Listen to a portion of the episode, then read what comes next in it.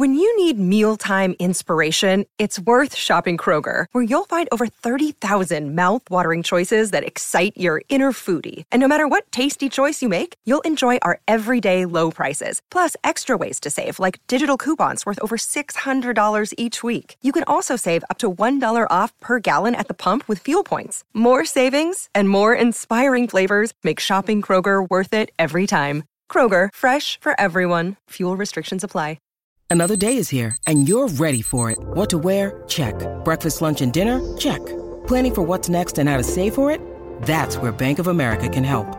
For your financial to-dos, Bank of America has experts ready to help get you closer to your goals. Get started at one of our local financial centers or 24-7 in our mobile banking app. Find a location near you at bankofamerica.com slash talk to us. What would you like the power to do? Mobile banking requires downloading the app and is only available for select devices. Message and data rates may apply. Bank of America and a member FDIC. Welcome to the Starfleet Leadership Academy, a Star Trek podcast told through the lens of leadership development. And now here's your host, Jeff Akin. Welcome, everyone. Thanks for joining me today. Let's get right into it. Season 1, Episode 16 of The Next Generation Too Short a Season. The Enterprise is at Persephone 5 to pick up Jim Henson's interpretation of an elderly person. I'm, I'm, I'm sorry, but this this makeup is just yeah, it is uh it is really bad. I thought it would be so much fun to do my makeup as badly as I possibly can and then FaceTime a bunch of my friends. The Enterprise shares a transmission from Karnas, the governor of Mordan 4, states that terrorists have taken a Federation ambassador and his staff as hostages. They're demanding a Federation negotiator, and Karnas wants it to be Commander Mark Jameson, who is now Admiral Mark Jameson. That's that's the guy they're they're here to pick up. They have six Earth days to bring him here. That's that's really so thoughtful of them, right? To put it in Earth time. But what if what if the captain was Andorian or a Vulcan? Would they have been thoughtful enough to put it in their time? Gotta love 80s sci fi rearing its unique and multifaceted head here, yeah? Long story short, Mordan 4 had a 40 year civil war. Five years prior to that, Jameson successfully negotiated a hostage situation. So he agrees to bring his wife Anne along. My wife and I will beam aboard. And join the Enterprise's mission because, like, why wouldn't you bring your family into a potentially hostile situation, right? We get a disappointing glimpse of accessibility in the 24th century as as he beams over and he uses a wheelchair. But you see there there's only there's only steps to get on or off of the transporter pad. Sure hope he's comfortable. He's going to be spending a few days there, I guess. He says that he's going to be more than just an advisor on this mission. He's going to be the senior mission officer. He'll specifically control the away team once they arrive. Picard doesn't seem to like it, but he reluctantly agrees. Somehow they get him off the transporter pad. I don't know, maybe his wheelchair has jets on it or something. I do I do love how it totally matches the decor on the bridge. I wonder I wonder if that was a design choice of his or or maybe he has different chairs based on different starships. Admiral Jameson, the fashionista. We get lots of discussion on the situation on Mordan 4. Troi thinks that there's more here than meets the eye.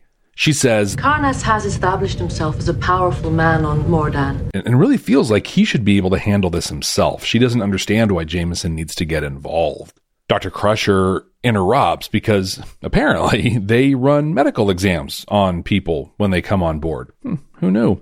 Jameson looks pretty nervous about it, and Troy Troi picks up on those feelings. We get more and more and more discussion on the situation. Jameson is, is, is overly confident in his abilities. Picard tries to drill down, asks a lot of questions. He's trying to make sense of this situation that, that really just doesn't pencil out. There's some weird dialogue in here that honestly, just, I mean, it just doesn't track well. Jameson has a weird quote. I have found that peace, or the appearance of it, is often a prelude to war. Wow. If that's not cynical and defeatist, I, I don't know what is. Anyway, Jameson also sees Karnas as a possible threat in these negotiations. In his quarters, he tells his wife, Anne, that he's enjoying being back in the saddle again.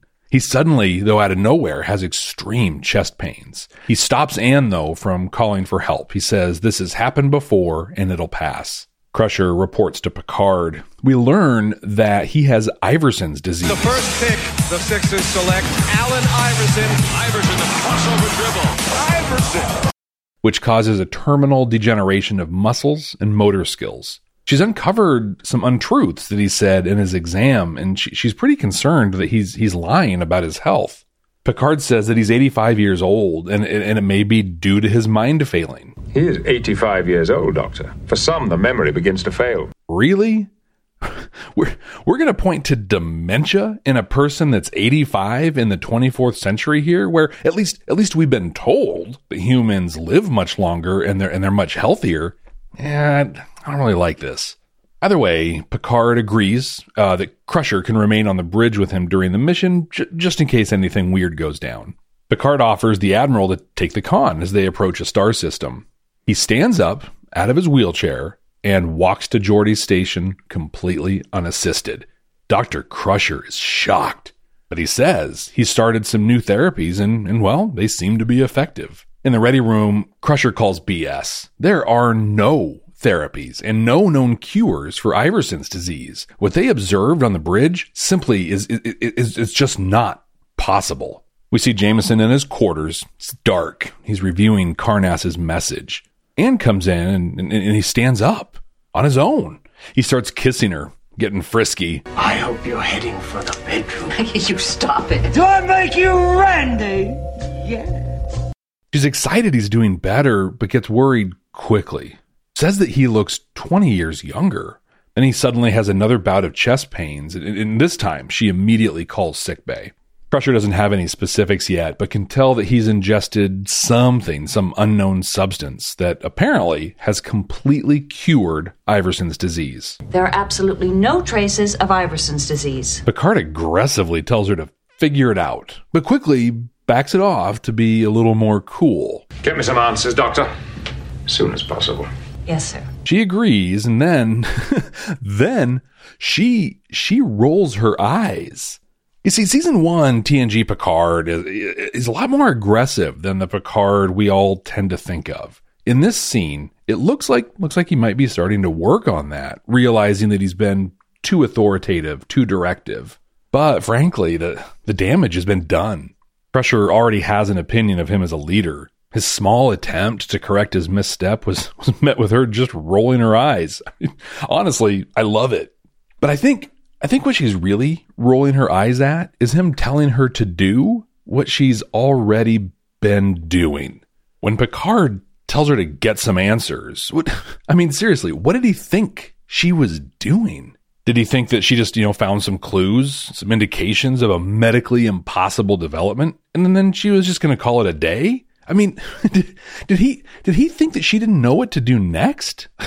How insulting. Seriously, who does this guy think he is? In this discussion between Picard and Crusher, who is the trained scientist? Crusher. Who is a medical doctor? Crusher. Who would have a professional curiosity about this first time discovery? Crusher. You know, you know who I didn't mention there? yeah, Picard. Him telling her how to do her job and then walking off would be would be like me telling a surgeon to to watch the stitches before they operated on someone. I mean, it's, there's no other word to use. It's it's just insulting. Sad thing is this this happens every single day in the workplace. Some manager checking in with an employee and, and, and telling them how to do what they already know how to do. Trust your staff to do their jobs. Now, if they're in training or, or, or, doing something for the first time, yeah, you give them direction, clue them into the next step, but, but don't, I don't know, don't put your stamp on it, you know, just so you feel like you contributed something. Bad form here, Picard. All, all he accomplished was making Crusher feel incompetent and, and ultimately eroded her trust in him. Picard goes on to confront Jameson, who now looks like he's in his 50s. He's walking around, exuding confidence. He explains he got a drug from Cerberus 2 that can potentially de age people, uh, a fountain of youth. It takes about two years for the therapies to work, so he ended up getting a dose for himself and one for his wife, Anne. When the hostage situation came up, though, he got overly excited and took all of both of the doses, trying to shortcut the two years. Sheer hubris. So we have an old admiral, the end of his career, with one more shot at glory. Takes a dangerous shortcut so he can live it up again. And calls him on it. And, and, and I love her for this. Did you think about me at all? He never talked to her about this. He just he just did it completely on his own. She she's disgusted with him. Afterwards, Jameson reaches out to Karnas. He wants to get more info. We learn there is a lot of history between these two. And apparently, um, there aren't any terrorists at all. Karnas has the hostages. His whole purpose is to get Jameson there. You'll come, even if you don't have much honor left. Credit to Jameson, he shares this with Picard, but then he pulls rank, puts together an away team for an armed rescue mission. He comes up with a plan on his own, using maps and blueprints from his time on Mordan 4 in the past. Dr. Crusher and Troi meet with Anne. They let her know that, well, Jameson isn't stabilizing. His body, his DNA, they're, they're a wreck. Honestly, they're, they're not sure he's going to survive that long, and they just, they wanted her to know. Jameson is in the observation lounge. He's looking 35 years old, if that. Picard gently questions him, tries to get more context, and whoa, does he get it. So, when Jameson negotiated for the hostages 45 years ago, he actually gave Karnas weapons in exchange for the hostages. He, he, he never told that to anyone. But eventually, his, his conscience got in the way. So, to make up for it, he gave Karnas's rivals weapons as well. You see, North secretly sold missiles to a harmless country called Iran that would always be a grateful ally. Jameson is personally responsible for the 40 years of civil war on Mordan 4. He lied to Starfleet about it and has covered it up this whole time. He sees this as his chance to, to make right on his huge mistake. As the away team prepares to beam down, he reminds Picard he's in charge. I am the senior mission commander and I am leading this team. But Picard says he's still captain of this ship and he beams down with them. But I am the captain of the ship, and I have a right to accompany him. They end up in the tunnels, exactly as Jameson had planned. But Data tells him that the scans don't line up with the maps that Jameson used. He ignores Data and continues with the original plan. And shockingly, things do not go well. They get stuck in a dead end, and Karnas was expecting them the whole time. They beam away just as they're getting overwhelmed by his security teams. This is a pretty fun firefight. Tasha Yar and Worf, they, they really shine here. Plus, we get some super cool shots of those really fancy early TNG phasers. Dustbuster and Dustbuster Plus cordless vacs. Just as they beam away, Jameson has another bout of the chest pains. They're getting worse, and this time he ends up in sickbay. Karnas is understandably fired up. He gives them 10 minutes to beam Jameson down, regardless of his condition, or the hostages die. Hmm, I wonder if those are Earth minutes. Jameson's in bad shape. He's sweaty. He's weak. It looks like, I don't know, he's maybe like 21 years old now. Jameson says he's going to die anyway. Let him go down and hopefully save the hostages at least. Picard agrees, but both he and Dr. Crusher go down with him. There is an embarrassing amount of time spent with Karnas not believing that Jameson is Jameson. It just goes on and on and on. He has another chest pain attack, which prompts Picard to ask Anne to beam down. You know, because Karnas is about to unleash hell, so so why not invite an elderly civilian into the fray? Huh. Picard does his best to stand in and negotiate at least an understanding with Karnas, but but all Karnas wants is revenge, nothing more. Anne holds and tries to comfort Jameson, but but he's fading fast. Karnas grabs a phaser, points it at Jameson, but but he has second thoughts. He says that allowing him to suffer is a more suitable punishment than killing him. No, my revenge will be in seeing you live like this.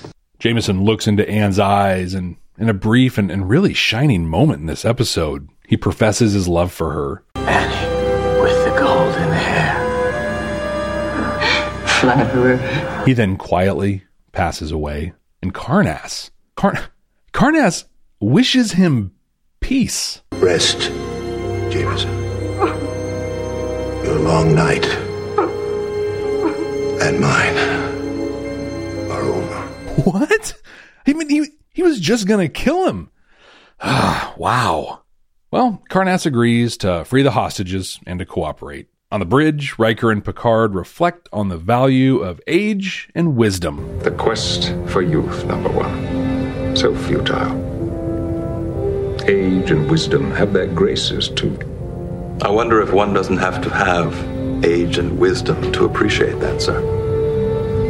I hope not, number one. Wow. the early seasons of this show really went all in on mid 80s sci-fi, didn't they? I can't I can't not bring up the sound design, the lighting and overall ambiance that is direct from 1987. I mean, honestly, it's kind of nostalgic for a guy like me.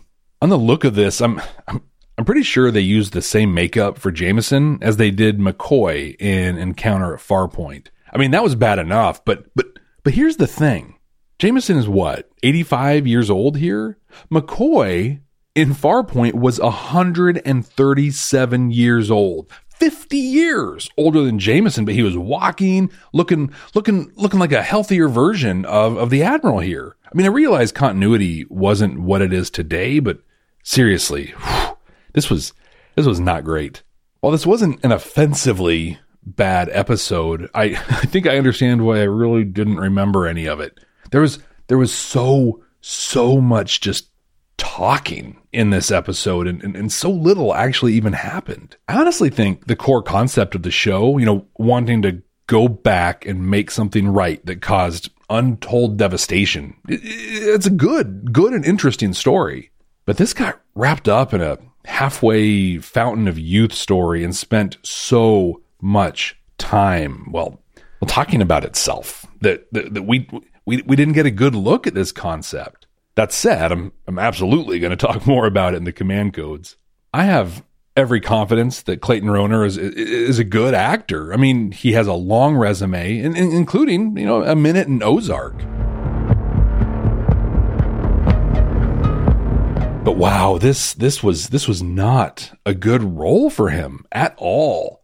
Overacting and, an almost comical impersonation of an older person and a character that can't decide if it wants to right a wrong or or just relive past glory all make for a well a, a less than stellar performance. I did really enjoy the firefight down in the tunnels. Looked good and, and, and everyone was really into it I even I even like that Picard insisted they keep their phasers on stun, even though Karnas's team had set theirs to kill. That was a nice touch. The Starfleet Leadership Academy is supported by listeners just like you.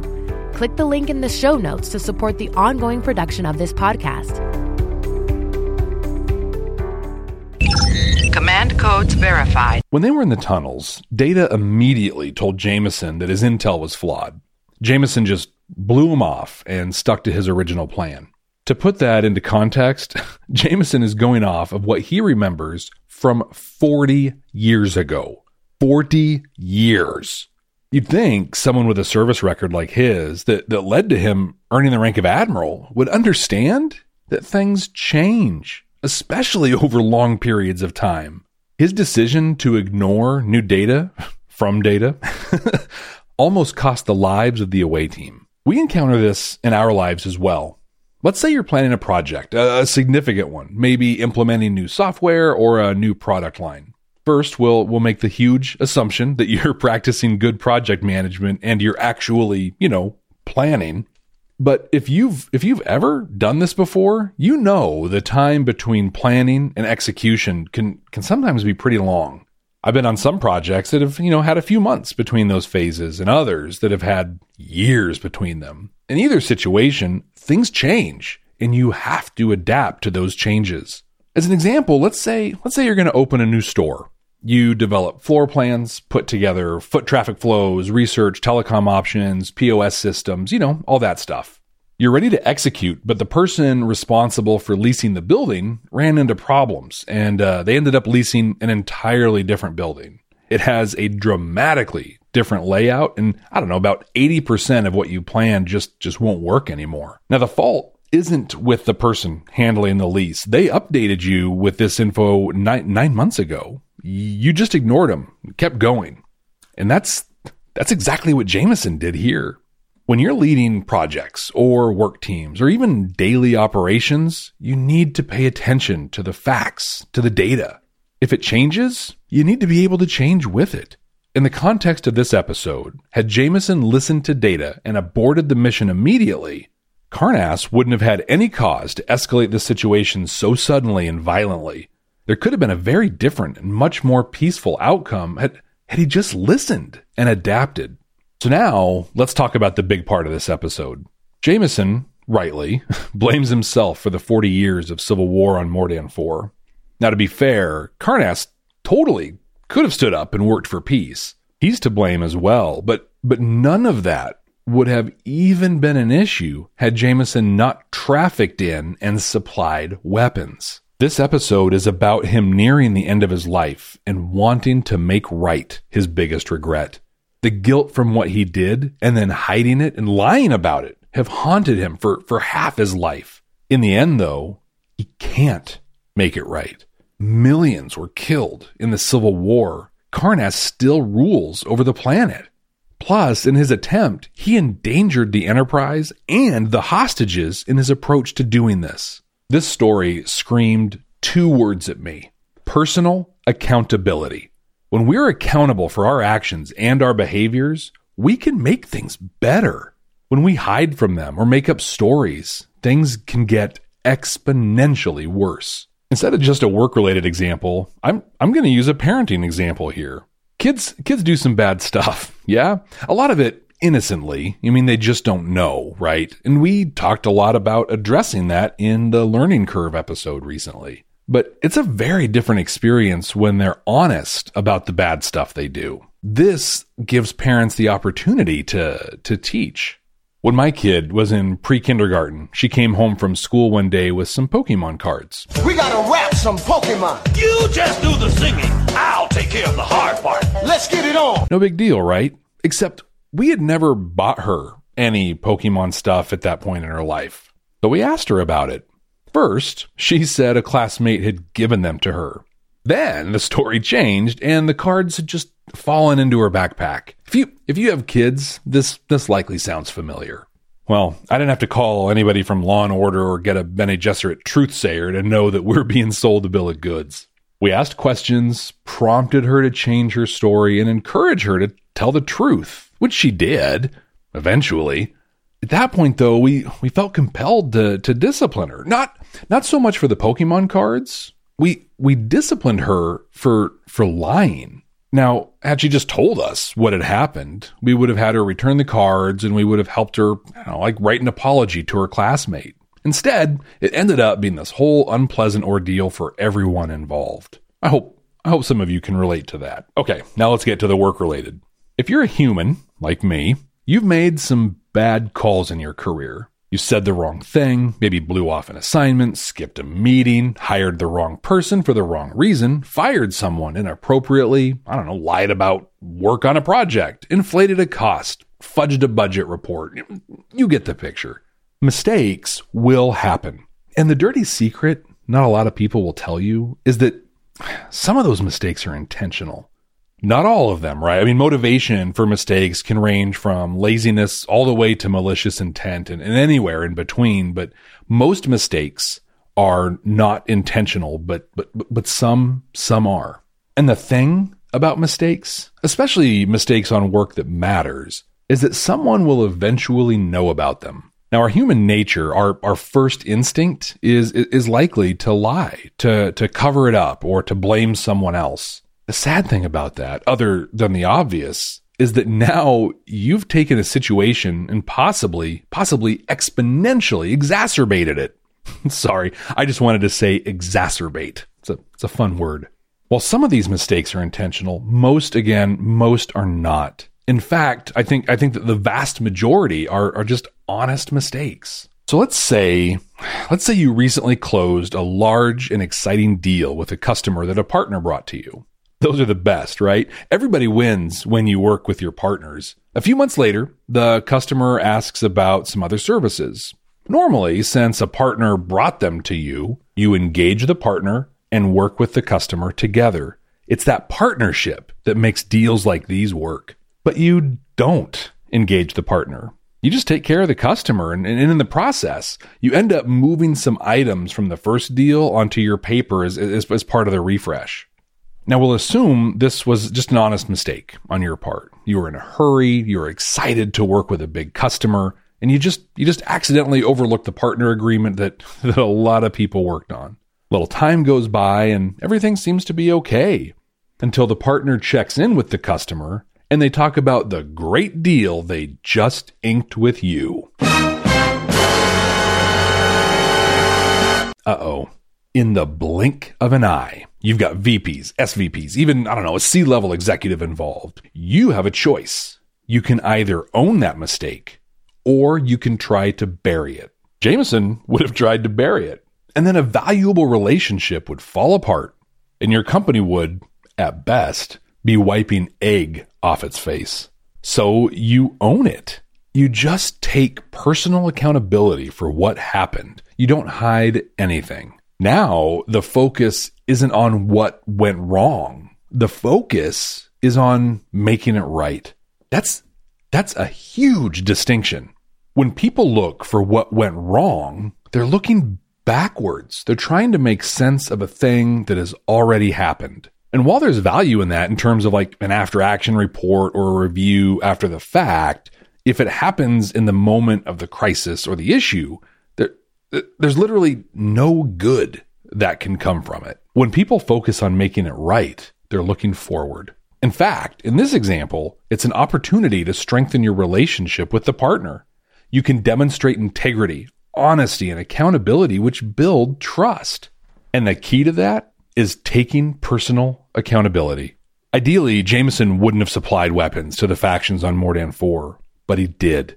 Had he told Starfleet that was what had happened, had he taken personal accountability, they could have intervened and brought their full forces to resolve the situation or or at least stave off the violent, never-ending civil war. Instead, though, he never told anyone, and millions upon millions died. And he passed away carrying the guilt of that.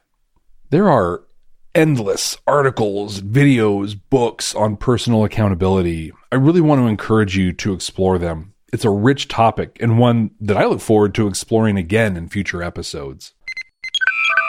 I want to know what what did you think of this episode? Do you think I should have focused on uh, more on the Fountain of Youth story? Do you have any examples to share where you or someone you know or knew took personal accountability and averted disaster? Let me know. I'm on all the social media at Jeff T. Akin. Jeff T as in the quest for youth, A K I N. And thank you. Thank all of you for sharing this podcast. I really appreciate it. All right, let's see what we're going to watch next time. Working.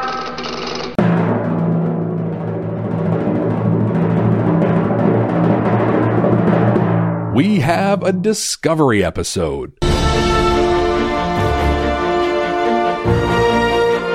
Point of Light from season two came up, but if you remember, because of the season long arcs for Discovery, we're just going to take the next one in order from what we last watched when the computer gives us a disco episode.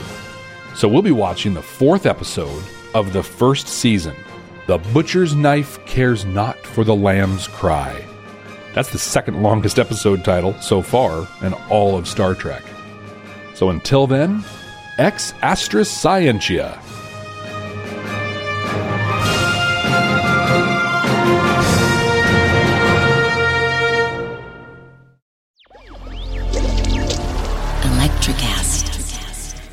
Welcome to the Candle Power Hour. Come with us backstage behind the scenes of show business spanning over four decades and bringing you the experiences that can only be told by the people who were there. Our guests are from the A list, the F list, and everyone in between. Get set for some of the most insane, hilarious, and inspiring stories you will ever hear. I'm Mercury. And I'm Diego, your host for The, the Candle, Candle, Power, Power Hour. Hour.